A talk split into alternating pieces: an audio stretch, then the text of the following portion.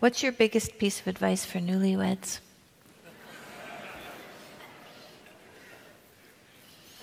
Don't stop dating. I mean, not other people.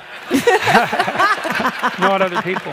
No, I am I'm, I'm very serious about that. Like, you know, when you're, to use a phrase that like Mr. Burns would use from 1920, when you're courting someone, you're kind of on your best behavior, you know, hmm. Hopefully, um, insofar as you're capable of manifesting your best behavior. And hopefully, there's something shiny and attractive enough about you so that when you are in your best behavior, you're tolerable enough so someone just as desperate as you might dare to fall in love with you.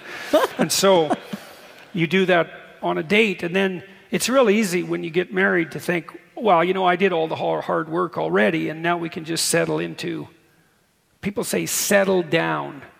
Jesus, mm. that's a dismal view of marriage. We're going to settle down. Mm. It's like, you know, how about strive up? That'd be better. And so, Yes. Yes. Okay, here's what I want to say. I initially, when he was like, don't stop dating, I was thinking he meant like, don't stop taking time to invest in the relationship, like go on dates still and get to know each other still and all that stuff. What he's saying, though, or at least what he's saying so far, what I hear, is he's saying make sure that you still work to be the best version of yourself for that person. If you're dating, you know the difference between when you are by yourself at home or with your roommates and or with your you know your family of origin and then you go out on a date and you like you like perk up, you know, you can like you like smile more and you're intellectually engaged more, you're like trying to be intelligent and focused when you're talking to them, you're using your best manners. But when that person becomes your new immediate family, right? When you get married and they become your immediate family, the temptation is to like what he's saying, totally just stop doing all of that stuff. And then they get to see you, warts and all. And it's good to be loved in that space. Like it's good for them to see the warts and all, if you will, because you have dignity there, right? And there is a certain level of comfort that allows for you to let your guard down in that space. We tend to give the people that we love the most the worst of ourselves. So, like, very often we have, my mom used to call them party manners. Did your mom call them that? party manners, where like you go out in public and you behave in a certain way. You know, you like, perk up a little and you're smiling, you're engaging and you're nice and you're asking questions. And if you're feeling yucky on the inside, you're gonna shove it down so that you can like engage with this person. But then you go home and you let it all out. And sometimes it's rude and sometimes it's sloppy and you know, whatever. And everyone has bad days. I'm not saying don't have bad days, but what I am saying is if we flipped that narrative on its head and gave our very best to our spouse, and if we only have like if we're having a hard day and we only have like 3% of kindness in us, don't give it to the stranger at the grocery store. Give it to your husband, right? Like give it to your spouse. And like maybe you're rude to the person at the grocery store and that's not awesome. Don't, you know, don't try to be do that. But I would say it would be better for your marriage and your family to give that 3% to your spouse first. And then, you know, maybe you just smile politely at the person and move on and don't engage with them or whatever, you know, with the grocery store person. I'm not advocating being mean to grocery store workers, but I think that the posture, I hope you know what I'm trying to say, the posture of like, I'm gonna, I'm gonna give my best and I'm gonna be as kind as I can. I'm gonna really dig deep and be kind to you, ought to go to our spouses and our children before they go to random strangers. Okay, that's not what Jordan said, but I want you to know that. You know, the closest that people get to beauty and romance in their life likely is when they're dating.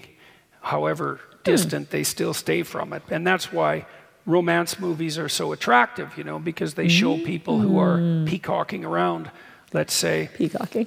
at their best trying to attract each other. And Yeah. there's something very attractive about that, and there's something romantic about that dream. And it's easy to think that once you've hooked and snared someone, you mm-hmm. know, landed them like you might land a fish, that you can just sit on them and they're yours, trapped in your net, and you know, you can settle down or expand outward or whatever it is that you might be inclined to do. But I would say you don't want to fall prey to that temptation, you know, and you want to see if you can determine how to not only maintain that commitment to beauty and romance in your mm. life, but to become expert at that. And now you Oh. have someone to practice that with, you know, and and you could get really good at it. And you know, if you get really I love good that. at okay, it, we're gonna stop here. The idea of working at it and practicing it is something that we are uncomfortable with in marriage. I am a marriage counselor. For those of you who didn't know that, I'm a licensed marriage and family therapist in the state of Texas. And so I do a lot of work with couples, obviously. And one of the things that I see on a regular basis, and that I have seen, you know, not just necessarily with my clients, but in my research and my study and my preparing for this, um, this career, is people think that the things that are necessary for a good marriage, good communication style, good conflict resolution, upholding friendship, which is basically what he's talking about, the romance, the, well, not the friendship is separate from the romance, but upholding all of those things that go into like falling in love, that they should come naturally. And when they don't come naturally, that something's wrong. I hear, I hear a lot marriage shouldn't be this hard. Who told you that? Who told you marriage shouldn't be hard? I would argue marriage is going to be the hardest thing that you do in your entire life. Having two people who are not the same person become one flesh, it necessitates a dying to yourself. Both people have to die to themselves. It necessitates a heroic getting outside of yourself. It necessitates the ability to pour into the other person when you feel like you have nothing left, right? Marriage is really, really hard work. Now that I'm thinking about it, maybe that lie has come from the enemy who hates marriage, right? Tricking people into thinking, or the culture that doesn't know anything about marriage because their marriage rate statistics are abysmal. It's coming from someone who doesn't understand what marriage is, right? Because marriage takes a lot of work. It, it, it should be a lot of work. But the person that you're investing in is worth all of that work, right? There's value and richness and beauty in learning things for the sake of the other, right? How precious is that? So I really want to emphasize that learning good communication styles, learning good conflict resolution, learning how to foster a friendship over time, right? You if you get married in your 20s or early 30s, you're not going to be the same people after you've raised your children and lived through your career when you're in your 60s. You're not going to be the same person. And over time you have to learn how to love that person, how to romance that person, how to bring out the best in that person and yourself while you're changing too, right? All of this takes work and effort. So, commit to learning the skills necessary to have a healthy and successful marriage. And I love that what that's what he's saying. I don't think necessarily think dating couples are in the mindset that they need to learn so I don't know that he's making the same point that I'm making, but I love what he's saying. And I would add to it that when you get married, recognize that marriage is hard work. It's good, beautiful. I mean, like every Olympian who wins a gold medal is going to tell you they put a lot of hard work into what they're doing. Hard work is not a bad thing. We don't need to be afraid of hard work. You can do hard things. You're a strong person. Hard work doesn't mean bad. Doesn't mean there's something wrong. It means there's something really good and right and it's worth fighting for and it's worth striving for and it's worth learning. So, get in the mindset that you have to work and you have to learn and over time, you're not going to stop. You're going to continually learn, you're going to continually work. Okay. What else do you have to offer me, Jordan? It's kind of a miraculous thing to get good at that because what you find is that if you if you pay careful attention to romance, you remember who you married. You know, you fall in love with someone, if you're fortunate, you marry them and when you fall in love with someone, you fall in love with their hidden best. That's a good way of thinking about it. And they fall in love with your hidden best. I And love him. Maybe because you're so careful around each other, you sort of let that reveal itself. You know, you're, you're letting the light that you would otherwise have hidden under a bushel shine forth a bit. And then, you know, you close it back up because you're stupid and sinful and careless and irresponsible and all of that. But still, And afraid. you can see that other, You're can see what's there in that other person. Just like when you have a child, you know, you fall in love with that child and you can see, you see their eternal essence. That's really what happens when you have a child. And then that's, you know, put into your care, which is a real miracle. That's for sure. And then you can learn how to maintain a relationship with that. And then you can remember who you were with. And then that's a miracle, you know, that Mm, okay, you I'm got the here. person and this is the last point I want to make about this video, is when I see marriages fall apart, one of the things I think is so devastating is that they have forgotten who the other person is. There was a reason you fell in love with them, like Jordan said. There, there are good, beautiful things about them.